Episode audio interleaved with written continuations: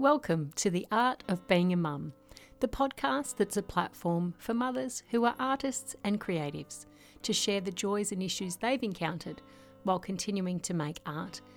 Regular themes we explore include the day to day juggle, how mothers' work is influenced by their children, mum guilt, how mums give themselves time to create within the role of mothering, and the value that mothers and others place on their artistic selves. My name's Alison Newman. I'm a singer, songwriter, and a mum of two boys from regional South Australia. You can find links to my guests and topics we discuss in the show notes, together with music played, how to get in touch, and a link to join our lively and supportive community on Instagram. The Art of Being a Mum acknowledges the Boandik people as the traditional owners of the land which this podcast is recorded on. Me today, it really does mean a lot. My guest this week is Simone Wise. Simone is a visual artist from Adelaide in Australia and is a mum of two. Simone grew up surrounded by creativity with two creative sisters and a creative mum. They went to the gallery a lot, and Simone was never really bored as she was always making craft. She studied art history and considered that as a career path. It wasn't until her mid 30s that she took the plunge and went to art school. She was determined to practice and push through in the face of challenges. Simone is heavily influenced by Dutch still life of the 17th century and the works of Turner, and she's very interested in iconography and symbolism. She describes her artistic style as tonal realism. She's currently studying a fine art course at Adelaide Central School of Art. This episode contains discussion around stillbirth, grief, and mental health. Today we chat about why we gather certain objects, role modelling perseverance to her son through her art, and how Simone's art helped her through the loss of her first son. Music you'll hear today is used with permission from Alemjo, Australian New Age ambient music trio, comprised of myself, my sister Emma Anderson, and her husband John. I hope you enjoy today's episode. Welcome to the podcast, Simone. It's really lovely to meet you and have you on the podcast today. Thank you so much for having me, Alison. I'm really excited to chat about all things creative and being a mum in the world today. yeah, it's a pleasure. So, whereabouts are you based? Are you in Adelaide? I am. South Australia? Yeah. Yep. Yeah, based in Adelaide. I'm born here, lived in Queensland for a little bit, but mostly been here all yep. my life. So, yeah, yeah. Have you ever been down to Mount Gambier where I am? I have, yes. And I've yeah. actually, my little boy has been asking me to go to Mount Gambier for a while because he's got friends who have been. So, oh. yeah, but no, I, I do love it down there. It's, um, yeah, it's lovely. Yeah, don't don't come in winter. Just stay away in winter. Okay. Okay. it's too cold. for a few months. yeah, yeah. Wait till the sun comes back. Oh dear. Yeah. so you're um, a visual artist. Can you share what sort of style your art is and yeah okay. Well i'm um i'm two years into a three year uh, fine art course at um, adelaide central school of art. And um, i specifically chose that school because it um, has really strong grounding in i guess you'd say the traditional arts um, foundations. Um, not everyone who graduates from there works in you know old fashioned sort of art, but it, it has a yep. really good foundation in a um, drawing and painting. And so I guess you'd say I my paintings have been described as photorealist, but I don't really like that description mm-hmm. to be honest, because while there's a skill in photorealism, there's not much in terms of interpretation. So I like to think I, I paint in like more of a tonal realist style, mm-hmm. and I'm really informed by um, still life paintings from um, Dutch 17th century, like that real tradition of, um, you know, like a black background with um, things like grapes and um, setups of grapes and lemons and silver goblets and things like that. I, I, love the iconography and symbolism and drama of all of that. And so mm-hmm. I'm very much drawn to really detailed paintings and really detailed um, drawings. Yes. Yeah, right. So, do you work in? I'm going to ask this question now. It's probably a question for later, but I was looking on your Instagram, as I do with all my yep. guests. I like to have a bit yep. of a stalk before I meet you. um, that you you were you painted in it was oils, but it was on copper. Mm. Can you explain what the relevance of that is? Because I don't know anything about anything. Yeah, well, I've actually only done one painting on copper, and it was a bit of an experiment. And I was thrilled that it got chosen to be part of an art prize because I wasn't mm. quite sure how it would work out. But yeah. traditionally, it's something that's been done quite a lot, but it's been in centuries past, but it's been painted like the board hasn't been able to show through. You get a piece of copper and like etching copper, and you put some um, gesso, something to create the ground, and then you paint on it like any other surface. You can paint on lots of things. So yeah, yeah. I, I, didn't. I don't think I'll go back to it because I found it a little too slippery. Mm-hmm. But I did love the warmth and depth that comes from the metal underneath. So yeah, yeah. that's cool. Yeah, like I said, I, I don't know anything. I've got since I've been chatting to people um, through the podcast, I've discovered that I can actually do art. Like I thought art had to be like realism sort of stuff. Yeah. Like it had to look yeah. like what it looked like. And because I couldn't do that, I was like, oh, I can't do this. And then all of a sudden I've realized there's all these things you can do. Um, the thing is, it's amazing. could like people. I'm not trying to do a humble brag or anything, but people often say to me like, "Oh, you're so talented," and I don't actually think I'm that talented. I think I just have perseverance and uh, yeah. sort of a bit obsessive sometimes. and I think the school that I went to teaches you like really like we learned the most boring painting triangles in black and white for ages and yeah you know you can't help but develop some skill and if you're obsessed enough with something to stay up till early in the morning to get better at it then you will so yeah that's it it really is a practice isn't it it's not like you just yeah. wake up one day and you can all of a sudden do something you actually have to no. learn the skills and and that's something else I didn't understand either. I just thought, because my background's singing, I just thought you can sing or you can't sing. Like you can you can do it or you can't. And that's how I felt about drawing and painting until very recently. So I'm glad I've had this experience. fascinating, even when like I'm at a point where I'm happy with my skill level, but there's still heaps more that I can learn about different techniques and different ways I can push myself conceptually. So yeah, yeah it's like a never ending process.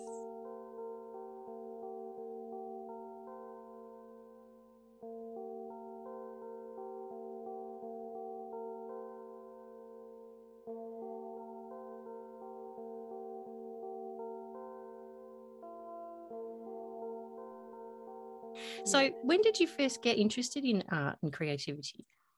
Uh, I've always been interested in art and creativity. My mum's very creative. Um, I'm one of three girls, and we all are creative in our own ways. Um, grew up going to the gallery a lot, really loving art. Um, never really being bored because we were always making something out of paper and sticky tape. Um, I guess I, I was always crafty. I, I still, and I still am, I still do lots of crochet and sewing and things.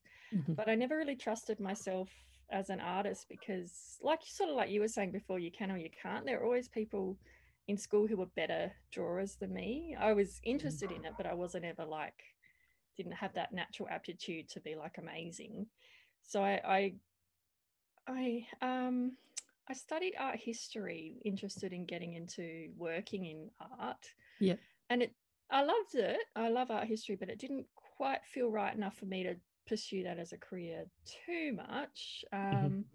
And it wasn't really until about my early to mid 30s that I took the plunge and went to art school and thought, you know, what the hell, I'll, you know, if I if I want to do something, I'll usually do it properly. And so going to art school was my way of like taking the plunge and seeing whether I could do it or not. So yeah, yeah, and I've been thrilled to discover that um, you know, I I can. It's just a matter of um perseverance. So I was mm. terrible, terrible at first, and always one of the slowest in the class. So yeah. yeah. But that didn't put you off. You were determined to do it. yeah, there was a sort of bloody mindedness about me that I was just like, I wasn't going to let it let it beat me. yeah. Oh, good on you. That's yeah. a great attitude to have. Um, when you're talking about your art history background, is that where that sort of that um, love and appreciation of the symbolism sort of comes from?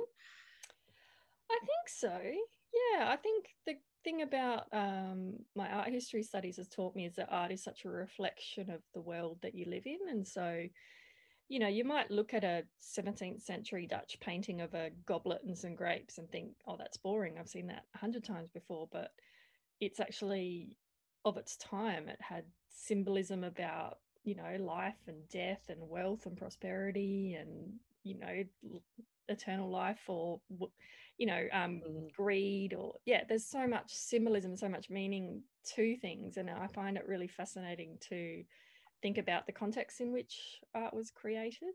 So, mm. yeah. yeah. I find that really fascinating too. I had an interview with um, Dr. Melanie Cooper on one of my season oh, ones. Yes, I love her. I, yeah. I listened to that one. Yeah. oh, and I just opened my eyes to this whole world, and I was so fascinated by it because I'm I'm one of those people that I can't just watch a movie and just like watch the movie. I have to see all the little hidden messages and in the you know the light and shade or yep. where where the actors is placed and all this stuff. And it drives my sister nuts. Like I can't just watch something and just shut yeah. up and watch it. Um, so I found that really fascinating. And ever since then, I've sort of had this newfound appreciation for pieces of art because they can't just be viewed on their own. Like you can't just no. take them, they have to be viewed within a context. Yeah, Actually, absolutely. that's just reminded me of something that's completely yeah. random. have you watched that Netflix show? Um, it's called I think it's called Inventing Anna. It's just come out. It's about that that I haven't. I've seen pretend girl. Yeah, she it's like this. She's a con woman and she's yeah. really into art. And there's this one scene where they're in this art gallery, and I can't remember what the who the artist was, but she basically said someone said, "Oh, that's a really crap painting or whatever it was." It was a it was a photo of this art a lady with like a I don't know. She had you know how they used to put like handkerchiefs over their heads to stop the when they're in the cars to stop their hair going yeah. everywhere. Sorry, this is really random, but it just reminded me. Yeah. Um, and so the person that was looking at it was all they were seeing was this lady with a thing over her head and just going, yep. "What's why is that amazing?" Mm. And and Anna, in her you know conness, come out with this big story about how that was the first time a woman had stepped in front of the camera, um, and like a photographer had made herself the subject, and because of the ah. era that it was in, and it was like a message about patriarchy and women's rights. And it was like, that just reminded me. Sorry. no, no, no. it's a bit of rambling. The thing I love about art is that there's, it can just be a pretty picture or something that you like the look of, but there can also be so much to it. And I sort of get discouraged when people say, sort of assume like art has to be just about skill. And I guess mm-hmm. for me, I do have obvious skill in that I can paint it, you know, if I were to paint an apple, it would look like an apple and people would recognize it. And so they therefore yeah. think that my art is good art, whereas not necessarily, you know, and it's um there's a sort of uh I guess it might be a bit of a tall poppy thing, like people not wanting to push themselves or be confused by something mm. or um challenged. So. And I think that that's the Australian way, isn't it? Like we've always yeah. got to we've got to cut down our tall poppies because they make everyone else feel in insignificant or incompetent or you know yeah, we've always got to try and level the playing field in some way don't we? Yeah it's, it's a shame that there is that um, tendency to feel um, yeah to feel like you to feel uh, discomfort about not knowing something instead of curiosity so, yeah that's so that is that's really well put. That's that's really well said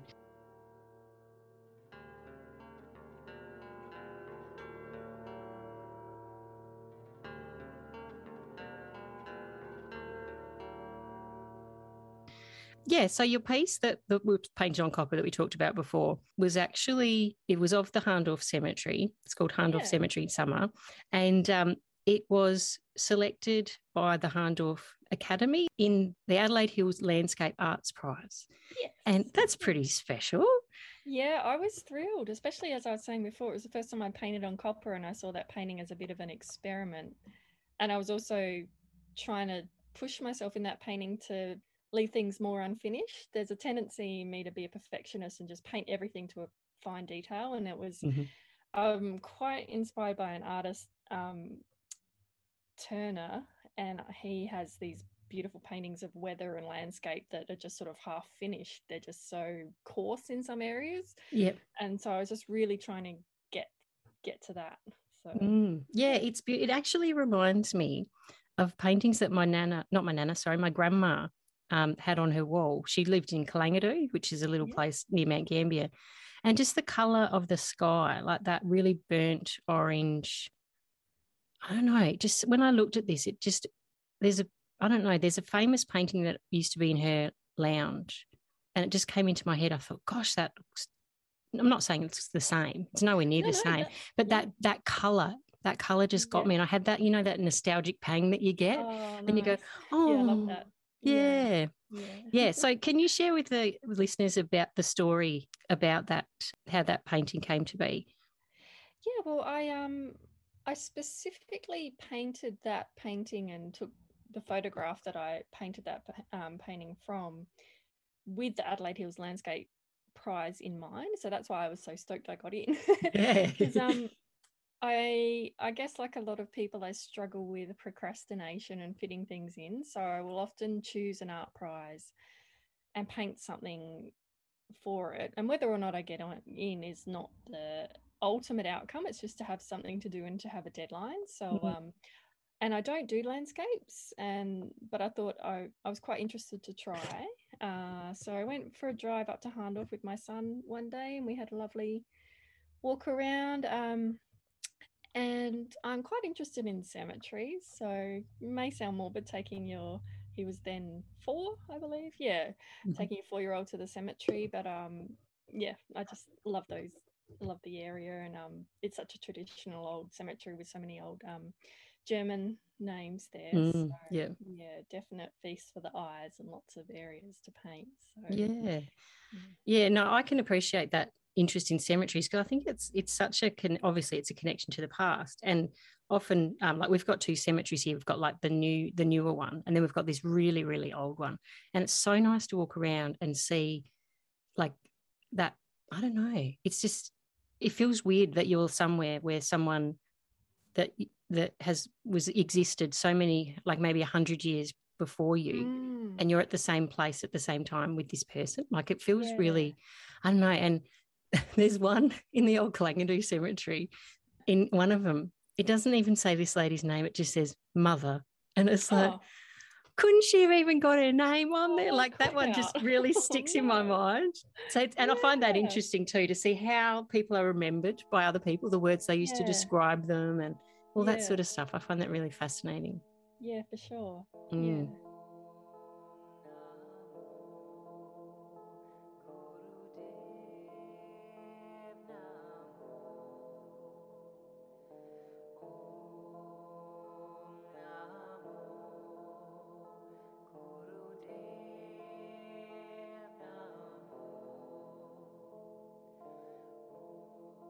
Now, you said there that you're not, you don't re- usually do the landscapes. No. So, what's your sort of? I mean, again, I've stalked you on Instagram. No. Um, I, there was a picture. That, uh, sorry, a, yeah, a photo that you posted of a painting that you'd done of your son's robot that he made. oh yes. Um, which, by the way, is a beautiful picture. Like, it's just. Thank you. I look at it and I think like you could put your hand in and pick it up. Like it's just so it's realistic, but without being, like you said before, like it's not an exact copy. It's got like, I don't know, it feels like it's looked through through a filter or a lens or something, like Yeah, an old, yeah. I don't know, I'm rambling again. But I really liked that. Oh, Um, thank so you. yeah, so share with us what's the sort of things that you usually paint? What are you sort of influenced by mostly? Yeah, I usually paint objects. Um, I don't generally tend to paint paint or draw people. I'm just not that I have anything against people who do or paintings that are of people of portraits, but I'm more interested in objects and what our objects say about us. So it's almost like I believe um, the objects that we find special to us are more of a portrait in some ways, and so that painting it's lovely to hear that you love it because that was very dear to me um, it sold which was um, very flattering as well. It's amazing to think that someone wanted to pay money for that. Um, so yeah i guess the story behind that one is um, my mum was looking after my son while i was at work and my son is very very into making and creating things too and he just got it in his head that he had to make me a robot and he he and my mum made a robot and he was just so his dear little face when he gave it to me he was just so thrilled and Yeah. like yeah, and I was, yeah, it was just one of those lovely moments of being a mum where you're like, your kids made you something really gorgeous and it's just really sweet. And it was just a way to sort of capture that. And it, mm. I entered it into a portrait prize because um, I see it as a portrait, even, even though it's not a traditional portrait, it's a, mm. almost like a double portrait because it's, or a triple portrait even, because it's like, yeah the title is Me as a Smart and Pretty Robot, which my son made a robot version of me being smart and pretty, which is what you'd want to be, hopefully functioning well as well. And so he made it and then I painted it. And so, yeah, it was like a double, you know, his creativity, my creativity, and our relationship. And so, yeah. There are a lot of objects that um, have a, a real lot of meaning and tell a lot of story, and I love I, I really like the ambiguity of painting something that might be a bit confusing. Like, why would you paint, you know, spend hours and hours and hours painting this particular thing and mm. plonking it in the middle of something and making it look like this amazing grand thing, like they did with the, you know, Dutch still lives of these amazing goblets. You know, you can understand mm. why you would paint something that was like beautiful fruit and silverware, but why would you paint some sort of cardboard thing. I, I, quite like the ambiguity of that. So yeah, yeah that raises a, a real question, I think, of like what is valuable and what, you know, just because something doesn't have a price tag, mm. you know, it's important to someone. It has that that value that that person yeah. places on it. Yeah. Yeah, the sort of thing that you might um, grab if there were a fire would not necessarily be the most money stuff with the most monetary value mm. would be the things that um, are a link to another relationship. Yeah. Um, two things I want to ask you about this conversation. What did your son think about the fact that you then painted a picture of the robot? What was his impression of that? It's funny, he's very blasé. I think like most kids who grow up, their parents, whatever their parents is like, oh yeah, you know. You know, yeah. I asked him about the progress as I went on. I was like, what do you think about that color background? He's like, yeah, it's good. Yep. he was uh yeah, he was I think he was he was quietly chuffed, but not amazingly so. Just like, yeah. yeah. He was he was annoyed when it got into the exhibition and I haven't told him that it's sold yet. He's forgotten about it. So he, was, he, sort of was a bit annoyed that it got in like as if I hadn't consulted him. So yeah. sort of it as his I guess it was his uh, intellectual property. So oh, that's funny. Yeah.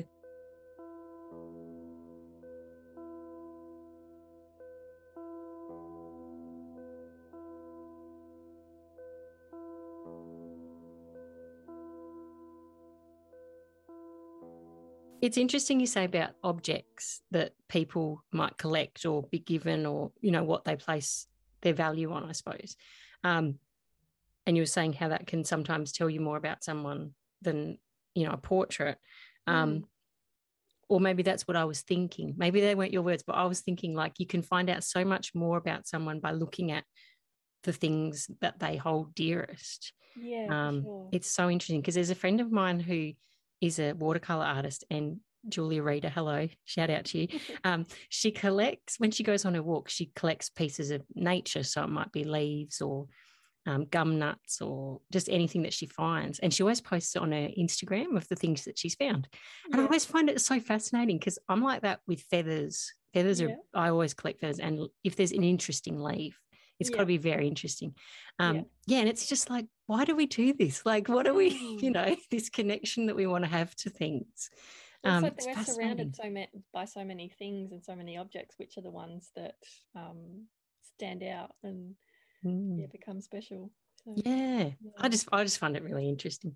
It um, yeah. yeah, so I was going to ask you about your son. So he's he's grown up like you said, he's a bit sort of blasé about the whole thing because yeah. he's seen you paint. He's grown up in a in the family of a, of a painter, an artist. Um, can you tell us a little bit more about him? Yeah, uh, his name's Emmanuel. He's five. Started school this year.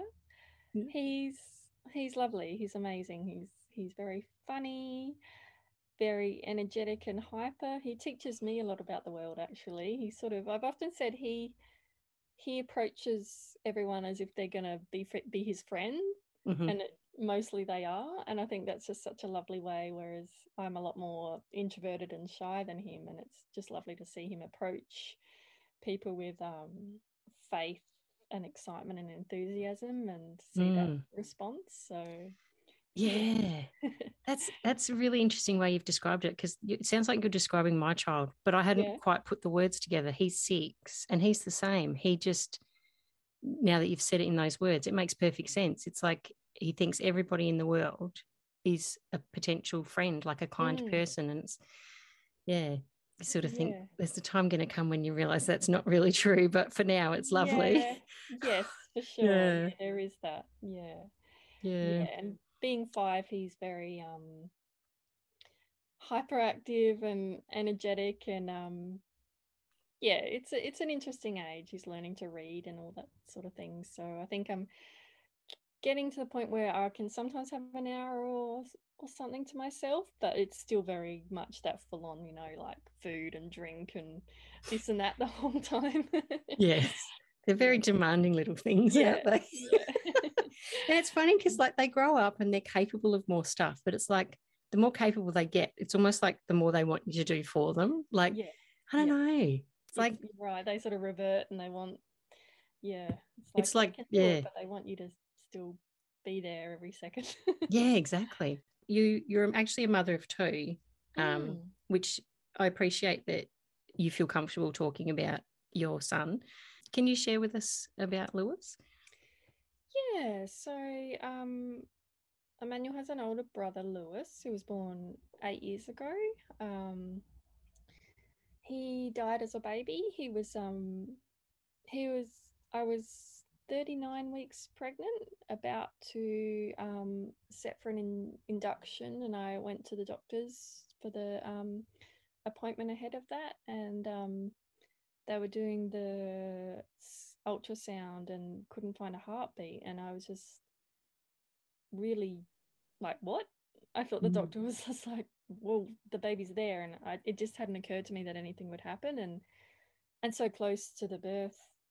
Um, yeah, so Lewis was stillborn. Um, yeah, at 39 weeks. So that was um, it was horrible because not that it would necessarily be easier if you knew it was going to happen, but the idea Mhm. that you could lose a child at that point was just like, yeah, Mm, had not even occurred to me and it just I just couldn't quite comprehend it. So and when he was born he was a perfectly formed baby like he was my child and he was beautiful and he uh but he just wasn't alive and it was just baffling like how it could happen and yeah Yeah, it's it's interesting you say that. I think there's so much um, emphasis placed on, you know, the first three months, you know, those first 12 weeks, get through Yeah, the first 12 yeah. weeks. And then no one ever talks about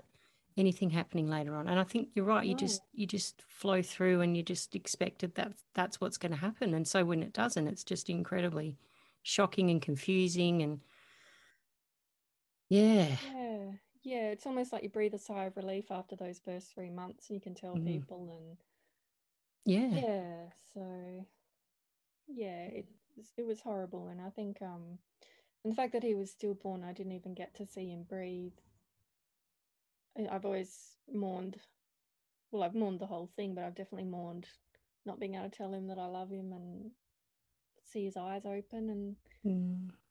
so yeah yeah it's been um been a yeah it was it was definitely the worst thing that happened to Mm. me yeah Yeah, I'm sorry, Simone. That's yeah. And thank you for sharing it too. I think like a lot of things in in this world, there's so much taboo stuff that we never talk about. yeah And I feel like the more conversations we have about that stuff, the more we're actually helping each other. Um Yeah.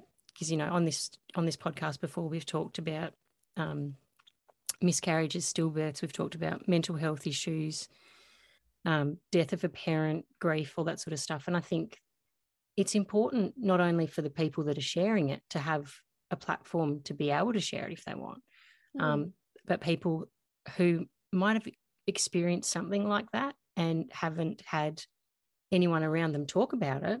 You know, this Mm. might be the first time that someone's heard someone else say that and think, oh, wow, I am allowed to talk about that. Or, you know, and encourages people to reach out to other people and and get conversations started. Um, Yeah, and you do feel very alone. I mean, I guess no one can ever be inside your head with you, but it is a Mm. particular type of grief because, you know, you might meet someone new, you might be in the shops and someone could just assume that you're fine. You know, it's one of those, I'm sure everyone going through grief feels like, you know, you should have this big red splash on your face or something like Yeah. to show that things aren't fine and normal. And it's with being a mum and having had a child, but not having the child to raise, it complicates things so much. Like, you know, you'll meet someone, you know, go to the hairdresser and they'll say, Have you got any kids? And in the early days, I would say yes, because I it pained me to say no, because it was a definite, it was like a denial of his existence. Mm. Um, and then people would that would raise people would be uncomfortable and not know what to say and be Yeah. awkward and these days I'll I'll choose whether I say or not and most times I'll actually just say I've I've got the one kid because I just don't feel the need to get into conversation with acquaintances Yeah. about it Yeah. and um you know my friends and family obviously all know about it but um I feel more comfortable not talking about Lewis as much as I used to I think in the early days it was important for me to I was almost angry. Yeah, no, I wasn't almost. I was very angry. I felt angry that he wasn't there and I felt angry that people didn't know about him and I Yeah. yeah. It's like you you wanted to tell them because it was, I guess, validating the fact that he actually did exist. He, you know, Exactly. And Yeah. that would feel like you weren't doing the right thing by him, I guess, to say, you know, to acknowledge his, that he he he was there. Yeah, and people were well-meaning, but there are some platitudes that come out and people would say something like, "Oh, he's he's in heaven now, or he's with the angels or something." And like people don't mm. say that about grown people that have died. It's almost like because it, he was a baby, he wasn't, you know, he he gets those throwaway little comments. It's almost like it's not valuing the life as much. So, Mm. Yeah, no, that's a, that is a good point.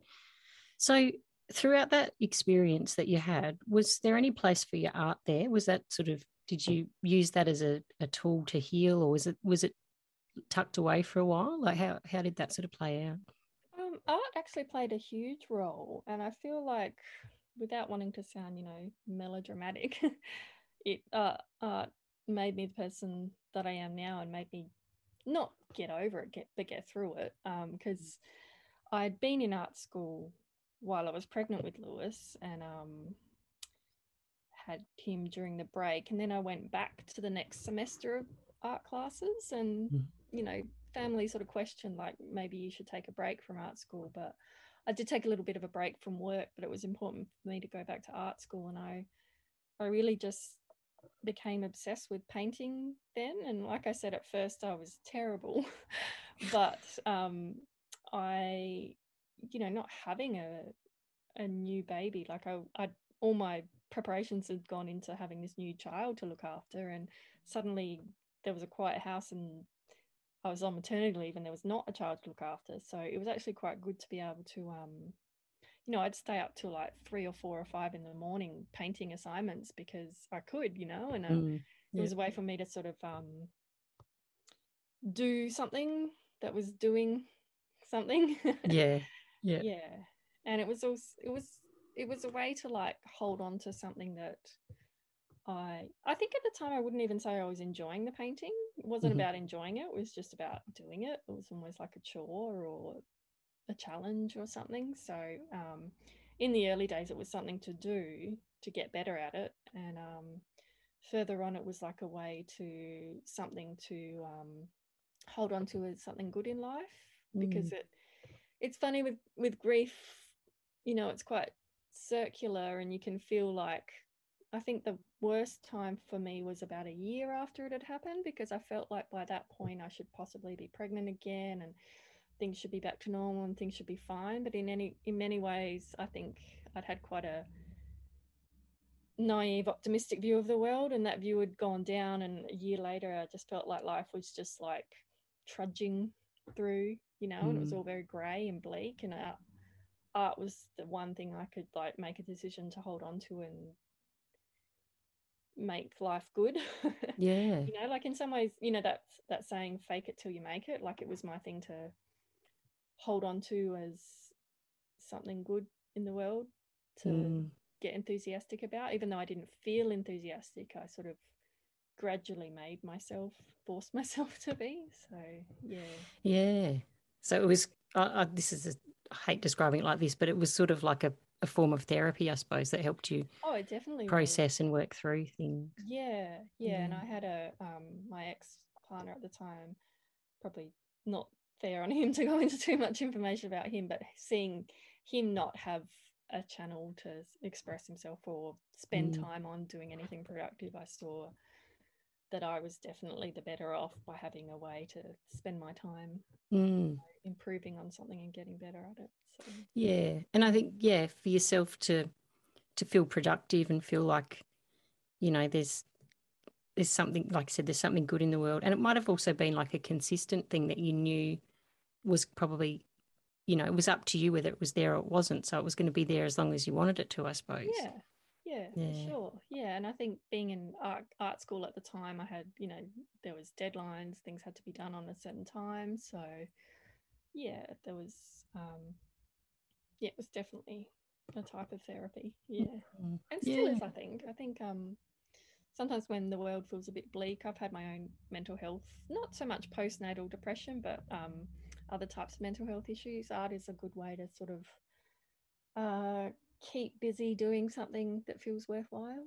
So, mm. Yeah. Yeah, absolutely.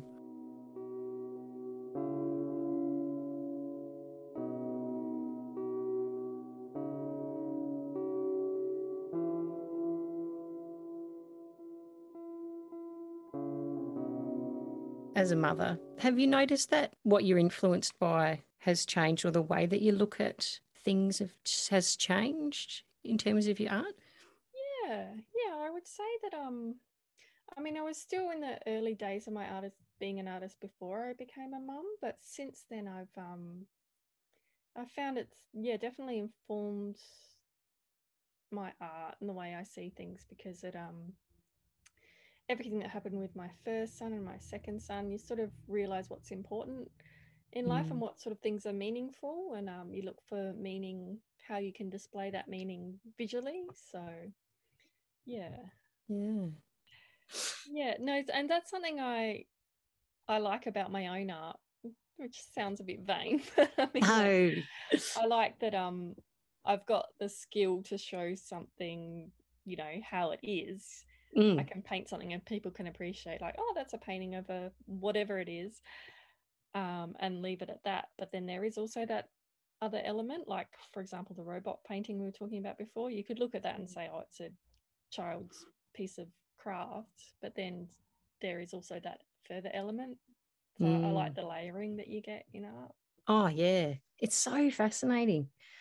I really wish I had got, done this earlier in my life. Really, I mean, I know I'm yeah. only forty, but I've got a long. Hopefully, I've got a long time to do this yeah, stuff. But it's sure. so yeah. interesting. I just love it. Yeah. Well, I'm I'm 42. I turned 40 a couple of weeks ago, and um, yeah, yeah. I guess um, I'm I'm encouraged by there are a lot of artists, female artists, who um, are going strong into their older years, or even like fully come into themselves as artists later on. So mm. while I, I, do get frustrated that I don't have the time to dedicate to art that I would like, I still feel like I've got the foundations of the skills.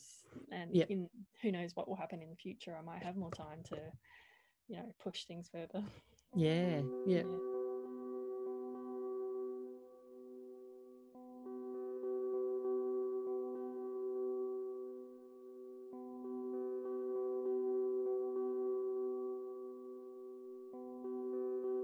Two really interesting topics I like to talk to all of my guests about is mum guilt and identity. So we'll launch into mum guilt first because that's yeah. always a bit of fun. So yeah. everyone's concept of that is is different and which I love too. Just so interesting. Yeah. What are you, what is your take on mum guilt? Your thoughts around that? I'm I've been thinking about that since um you asked me for the interview and I'm undecided about mum guilt because yep. I feel like it definitely exists. I do feel guilty about things. Um, whether or not that guilt is fair on myself or other people, I think it comes from wanting to do the best you can by the by your child and feeling like you're perhaps letting them down. Mm.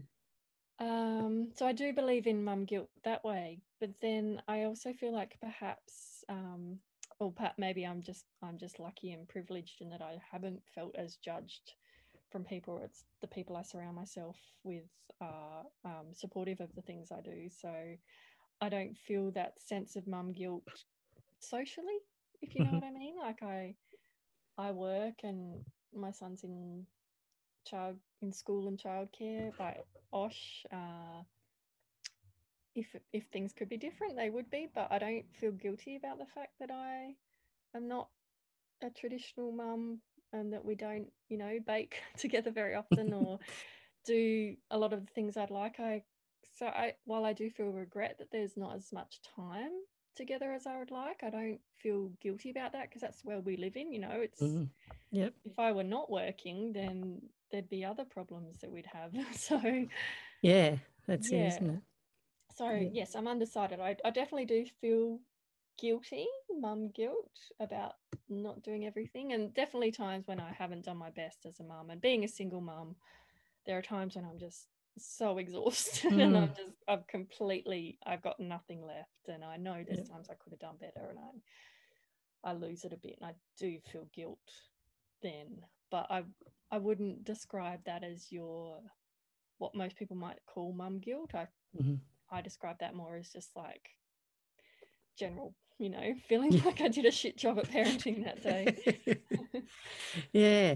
Um, hats off to you, by the way. Anyone that's out there that's a single mum's listening, I've got so much respect for you guys because, oh man, well, I'm lucky compared to some of my friends who are doing it all alone. I do have a, you know, my son's still got a great dad who's a big part of his life. So I don't have my son 100% of the time. So I do get time to, you know, have a bit of mental space and Mhm. not, yeah.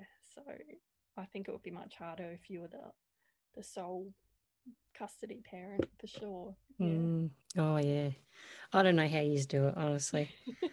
Either that, I'm just really weak and pathetic. I know. No, I think well, you get surprised by what you're capable of. I, Yeah. I never intended to be a single parent. It was not what you know. Mm. I went into a marriage and motherhood thinking, but it it's is what it happened. It is you know it Mm. happened and managed somehow. Whether or not I'm doing all right, I assume I am. I think I am. He's still alive and healthy and a nice person. So yeah. Yeah. He's still out there making his friends with everyone. So, Yeah. you know, you know, you're doing a good job.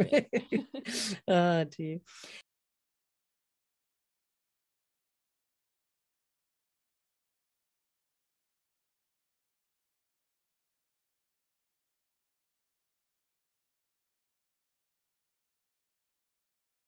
Yeah this concept of identity that when when you're a mum you just you i don't want to say you're just a mum because we're never just a mum that's not the the right words but you can be so much more than Mm, the mothering role i suppose mm. um what what's your thoughts on that as well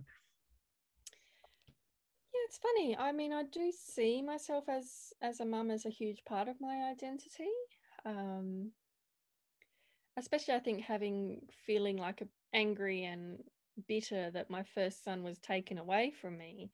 Mm. I've held on to that identity of myself as a mother quite strongly. Like, um, Yep. So yeah, definitely that's a big part of my identity. Um, almost like the core, really. Like he's when you have a child, they're sort of even if they're not physically with you, they're there somewhere else. People I've heard all sorts of cheesy phrases like having a child is like having your heart out in the world or something like that. Yeah. There, there is a Yeah. truth to that in that you there's always a part of you that you're thinking about them and hoping they're okay and um yeah it's not the only part of me but it's it's the major part of me and um i think being an artist and my job and my family and friends form a part of that as well but yeah it's definitely sort of feels like the central part of my identity especially in this stage of my son's life where at five he still very much needs me a lot and it's quite Mm. physical you know a lot of cuddles and other physical things cleaning up and yeah. so yeah. Getting food and yeah that seems to be the biggest thing. I don't know. They always want something but food seems Yeah. to be one of the big things. I just can't believe how much he eats. I'm just Oh. like oh. my god. It's nuts isn't it? So i've got two Yeah. boys and it's like my eldest one's what is he 14 now and he'll for years he's been eating the same amount of tea as my husband. And I just think they're like sticks there's nothing of them it's Yeah. insane yeah it really is yeah always growing boys Mhm. they say. oh yeah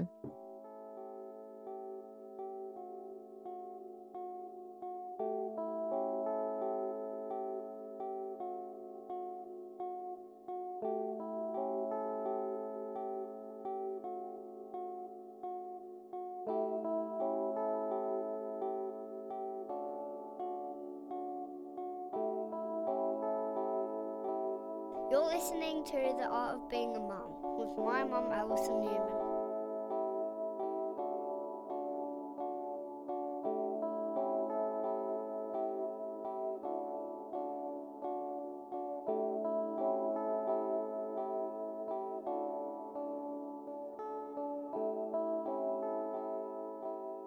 Is it important to you to continue to have your own interests um, outside of being a mum? For sure. Yeah, I think um, having my own interests outside of being a mum, I feel like is a good part of being a mum. Um, without wanting to um, speak ill of my own mum, I think growing up in a very creative family, and she was very creative um, and loved doing art, but she didn't pursue it outside of a, you know, craft things for herself. Um, and not that everything has to be pursued to a high level but it did seem to me as a something that she could have pursued and didn't. Different times different means that sort of thing but um Yeah.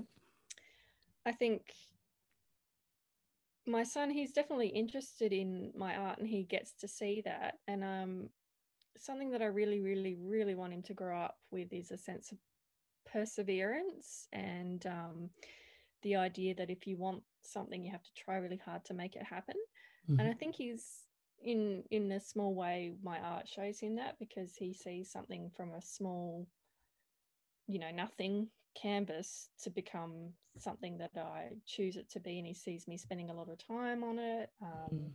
so the idea of time um, putting time into something and um, sticking to it not that instant gratification Mm, yeah. and the idea that if if you want to be good at something you can be but you just have to try yeah. so i do talk about even though i'm not studying right at the moment i do talk about art school and how you can get you can learn things and get better at them with practice and so that idea of practice i talk to him a lot about and um i think it's it's an interesting thing as well art like there's so Mm. much so much art that you can go and take kids to and it's something that Yeah. we re- really do a lot together of so it's a big part of our lives together and i think he's um we go to a lot of gallery openings and things together and um yeah. so yeah in a way it is a part of my identity as a mother um with the art and having that it's important because it informs me as a mother to him but it's also good for him to see me pushing myself i think and spending my time doing something that i'm interested in because Mm. um not that there's anything wrong with sitting and binging a tv show um i've i've definitely done that but i think um in life you'd want to have you know big things that you go after and i think it's good for him to see that Mm. Yeah, I love that because it, it reminds me of this this saying we society says to kids like, "Oh, you can be anything you want to be," but then Yeah. it doesn't follow up with if you work really, really hard at it and Exactly. persevere at it. You know, and so I think sometimes kids can have this sense of entitlement. Like, I can be whatever I want. You know, yeah um, and also that that idea that um, the two things you said then sort of got me going. Um, this this way that society is seems to be going about um, everything's got to be supplied in an instant. You know, like this. I want something, so I'm going to order it and get it in two days, or I've Yeah. broken something, but I'm not going to repair it because it's cost more to repair it than to buy a new one. And this instant gratification, like I don't know um, that I think for him to be able to get that understanding that you know a painting does not just appear on the wall of the gallery. There's you know all these Mm. hours and efforts and decisions to be made and all this stuff that goes into making that piece. I think that's a really valuable thing to teach a child. Yeah, for sure. Yeah, and um, it's a very peaceful activity.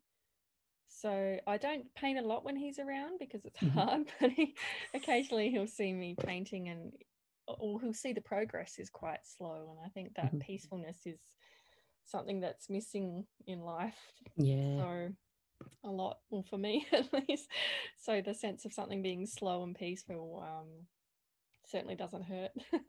Yeah. Um, I spoke to a an artist the other day who was a a potter, um, like did this did a clay, took the clay out the earth, made it into shaped it into whatever, and then you have to take a really long time for to fire it. You can't just put it in and expect it to be done in you know five minutes because it will actually wreck it and explode it. You know everything takes time, and we're talking about how you know that that forces her to slow down. It forces her to take her time and to be patient and to appreciate the process. And, you know, That's there's just, yeah. And she also makes Merce- Mercedes. She's going to be, her episode will be out soon.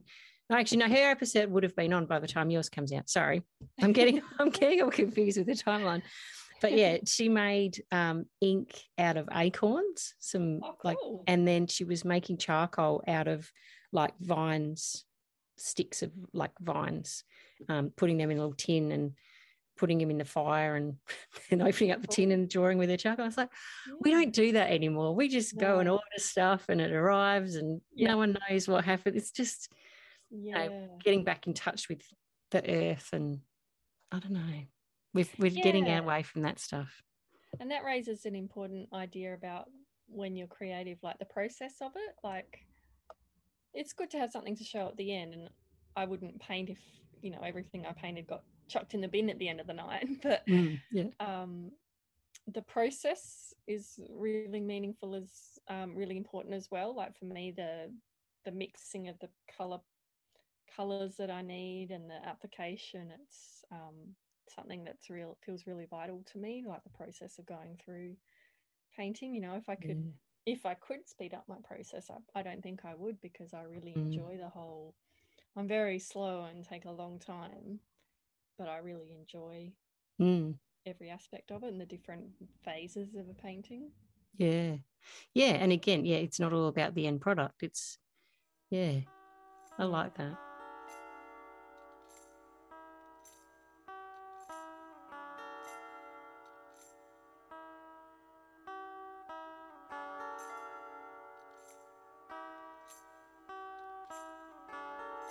Do you mainly paint in oils or do you acrylic painting as well? Uh, I don't paint with acrylic. I don't Mhm. really have any acrylic paint aside from like I'll start. I won't ever start with a, a white surface. So I'll start with um usually burnt umber. I'll do in acrylic just because it's cheaper to cover a board in acrylic than oil. And Yeah. it dries quicker as well, which is good. But um, no, I, I just really love the way that oil you can sort of push and pull it, and it's so pliable, and it takes longer to dry, so you feel less pressure to get it perfect. Um, Mhm. I do some. I do do a little bit of watercolor here and there. Like if I do Yeah. a little sketch or something like that, I'll do some watercolor. So if I'm sort of after some instant gratification, in a way, I'll um, work with watercolor. But I like watercolor has um, a sort of uh, you don't really know exactly how it's going to turn out. I mean, you do, but you Yeah, you I get what you mean, yeah. that- yeah, if you go with that unexpected side, you can get some really beautiful stuff. And I've I don't know enough about acrylic, and I haven't painted in it enough to uh, either be able to control it or enjoy that unexpected element that I Mhm. enjoy from watercolor. yeah. I guess it depends what you can, what results you want, and I don't, I don't think I could get what I want with acrylics. Mhm. Whereas if if I were painting something different, um, and were after a different look, and if I could get that from acrylics, I'm, I'm sure I would because it would be cheaper and easier to clean up. yeah. Oil paintings are a real pain in the bum. You know, at the end of the night when you're finished having to clean your brushes. Uh. Yeah. Yeah. You can't just do what I do and just leave it all in the water till the next day No. or, or longer. Sadly, oh, no. cool.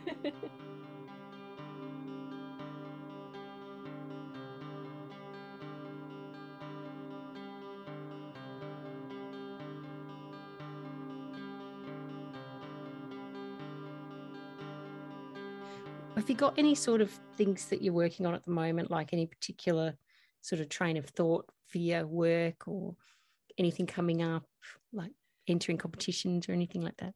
Yeah, I, I hate to say it, but I've had a bit of a lull at the moment. I've Mhm. um had a lot going on family wise, um, with my dad being in hospital now Oh, in sorry. care and Yeah. my son starting school. So I feel like this whole year has been quite overwhelming to begin with. So Mm. I haven't done a lot of art.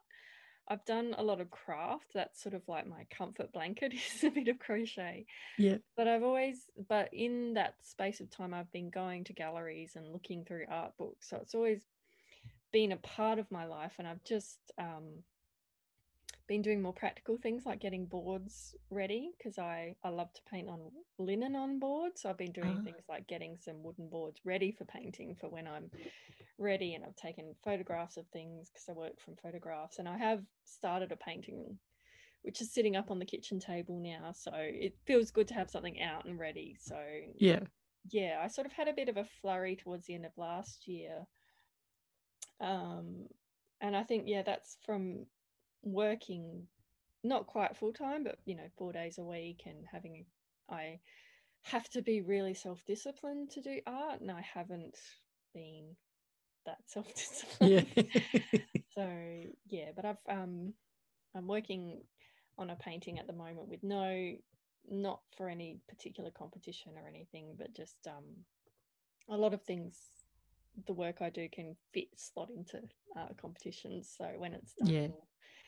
Be done. So yeah, I'm- I'm actually painting seafood at the moment. I um did a painting of an oyster a year or two ago, and I loved it. And there's a a Sargent painting of squid that I just adore, and it's I love. I'm really attracted to the sort of disgustingness and the beauty of it at the same time. yeah. Um, so I'm doing a painting of a oyster and a crab, and just the sort of the beauty of these, and also the repellent nature of these things as well. So Mm. That's an interesting juxtaposition, isn't it? Like it's, yeah. Yeah, yeah. I think that's Mm. the really interesting thing about still life painting is you can what you choose to paint. Obviously, you're putting it at the forefront and making people pay attention to this thing, and yeah, what you choose to paint can be interesting. Mm. When you go to art shows, do they have like an explanation of what they're trying to say in in it, or is that do you, is it up to the viewer to work to make what they want from it? Uh, yes and no. Yeah, there's often sometimes you'll go to an exhibition and it'll just be the title and the medium. Yeah. Um, and that's all there is. Other times you'll go to an exhibition and there'll be um, a catalogue essay that you can read, which is definitely worth reading because that is generally written by someone other than the artist, but they'll have had a, a good conversation with the artist and really understand their concepts. So um, Yeah, right. and then sometimes if you go um, like for example at the art gallery they'll put a small blurb around things explaining them a little more so Mhm. yeah i think um, i really do appreciate those catalogue essays and the descriptions of them as long as they're written in plain english and um, Mhm. I think with a lot of professions there's jargon but Yeah. there is a real history in art of writing things more complicated than they need to be Mhm. and um, I find it really disheartening when you, I'll go to an, ex- exhibition and I love it, and I buy the catalog or take the, the free catalog and read the essay, and it'll just be like feel really dense, and it just Mhm. it's almost like someone's trying to prove that they went to uni, and um, Yeah, it's really alienating. Like cr- creates that. Boundary between the clever person and the yes, the noob who's reading it. yeah, yeah, for sure, and I mean.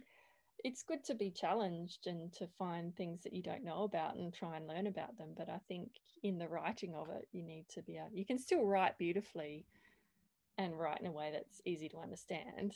Mm. So, Yeah, Um, I had an artist on from Ireland a few months ago, and she said the same thing. She's um, she said there's all this wank speak, Oh, totally. and she she tries to stay out of that. yeah, and I feel like I Mm. know it. I can I can speak that language because I've been to art school, but I feel like Yeah. you shouldn't have to have been to art school to be able to understand something. So Mm. Yeah, it's an it's interesting. Like maybe that's why I don't know. People get. I, I sort of liken it to when you go wine tasting, and Mm, and they'll talk in this special language. If I've got, I can spell tones of this and notes of that, and you just think it's just wine. Like it's just you know, it's like why you know this world has to have this special thing, and it, like I said, it alienates people, Mm. and then like normal everyday people are so off put from you know entering this world because they feel so dumb like you know yeah, like if you could, if going to using the art analogy, if people could describe it like describe it better and say when I taste this, it makes me feel this or that or something in a way that was more engaging and not like Mm. made you feel stupid for not getting the exact same thing when you took that sip. You know, if, if sort of Yeah. yeah. Yeah it's interesting isn't it it's like this Mm. elitist i wonder if that comes from i'm going to draw a very long bow here um, because when i spoke to melanie um, the, all this stuff about patriarchy came up about how women have always been excluded from art um, you know traditionally the women did the arts and craft like the craft stuff and that was Mm. like the crap stuff that wasn't valued by the yeah, like things like weaving, that was just decoration. Oh, art, yeah, yeah. um, you know, is that is all that weird talking language world being created by men to try and keep women out of it because they can talk in this fancy way, but women wouldn't understand it.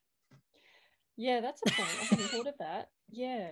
I, and I think it's dangerous for any field to spend to not be open up to new voices and ideas. I think you can be quite you can become quite insular in any field. And I mean if you're talking all your friends know what you're talking about, all your friends and colleagues know what you're talking about and you're all talking the same way, then it's all gonna start sounding the same and become its own Mm. little in in joke and you know if other people aren't open to that then it's um becomes a bit closed off doesn't it so, Mm, yeah. yeah. Do you um, ever paint with other people or you always paint by yourself?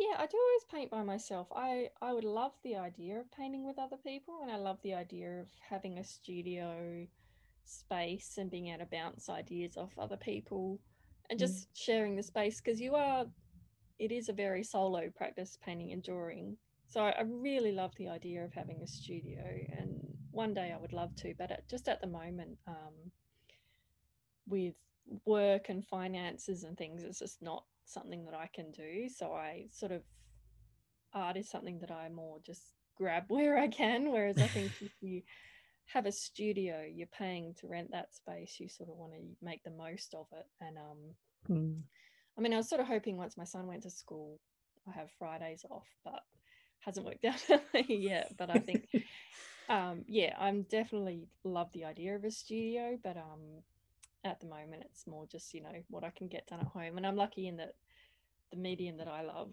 painting and drawing, I can do from home. I can, um, I've got a very small place. I live in a unit and. My art is spread out all over the table at the moment, so we eat dinner on the sofa. but um I can do that at home. Other artists, I guess, need that studio space because it's the work that they do isn't um, practical or feasible to do at home. So yeah, Mm. yeah.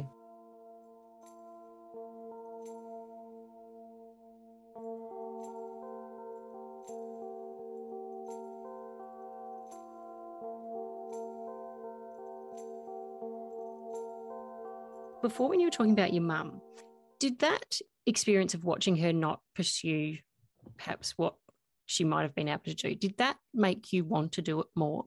Was that sort of a driving thing? Yeah.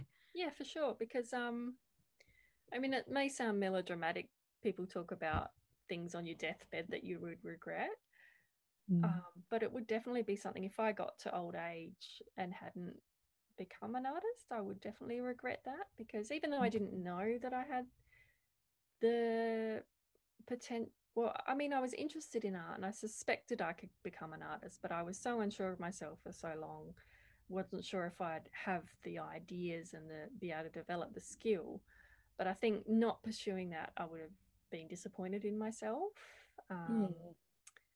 Yeah, and I just I think um, sounds sounding very melodramatic again, but I think life is quite boring a lot of the time. Like there's so much drudgery and so much routine Mm. that you just really, really need a. Um, I mean, relationships make life worthwhile, but you also really, really need a big, huge, ongoing project to be able to to get excited about. Otherwise, Yeah. you know, like the, The, the days of yeah, yeah. That's it. There's everything's so repetitive. It just flies by before you've even realised. yeah, Yeah. yeah. Absolutely. That is that is good. We should all live like that. yeah, I'm saying that sounding all, you know, Oprah Winfrey, but not that I, have, I haven't been doing much art at all, but it's been in my mind. So Yeah, see, and I that's feel the like being thing, an yeah. artist, it makes you see the world a different way. Like I imagine yourself being a musician, you would hear things and think of it, think of things differently. Whereas I'll look at Mm. certain colors or compositions and it'll get me excited about things or make me think about things a certain way. So it's something that you can Yeah. always carry with you. So, yeah, yeah, absolutely.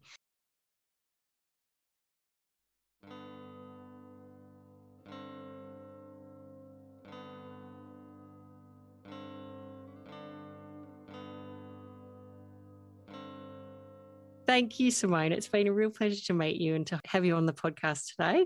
Thank you so much for having me, Alison. I really loved talking about about everything we talked about tonight. It's um been all very deep and meaningful and um yeah, it's good to talk about the things that are important in life, like art and family, because yeah, it really is what makes life worthwhile. So yeah, Hmm. it's good to have the chance to articulate all the thoughts in my head. have Oh. someone listen to them. Yeah, no, thanks for sharing. It's been really nice. Thanks for your company today. If you've enjoyed this episode, I'd love you to consider leaving us a review, following or subscribing to the podcast, or even sharing it with a friend you think might be interested. If you or someone you know would like to be a guest on the podcast, please get in touch with us via the link in the show notes. I'll catch you again next week for another chat with an artistic mum.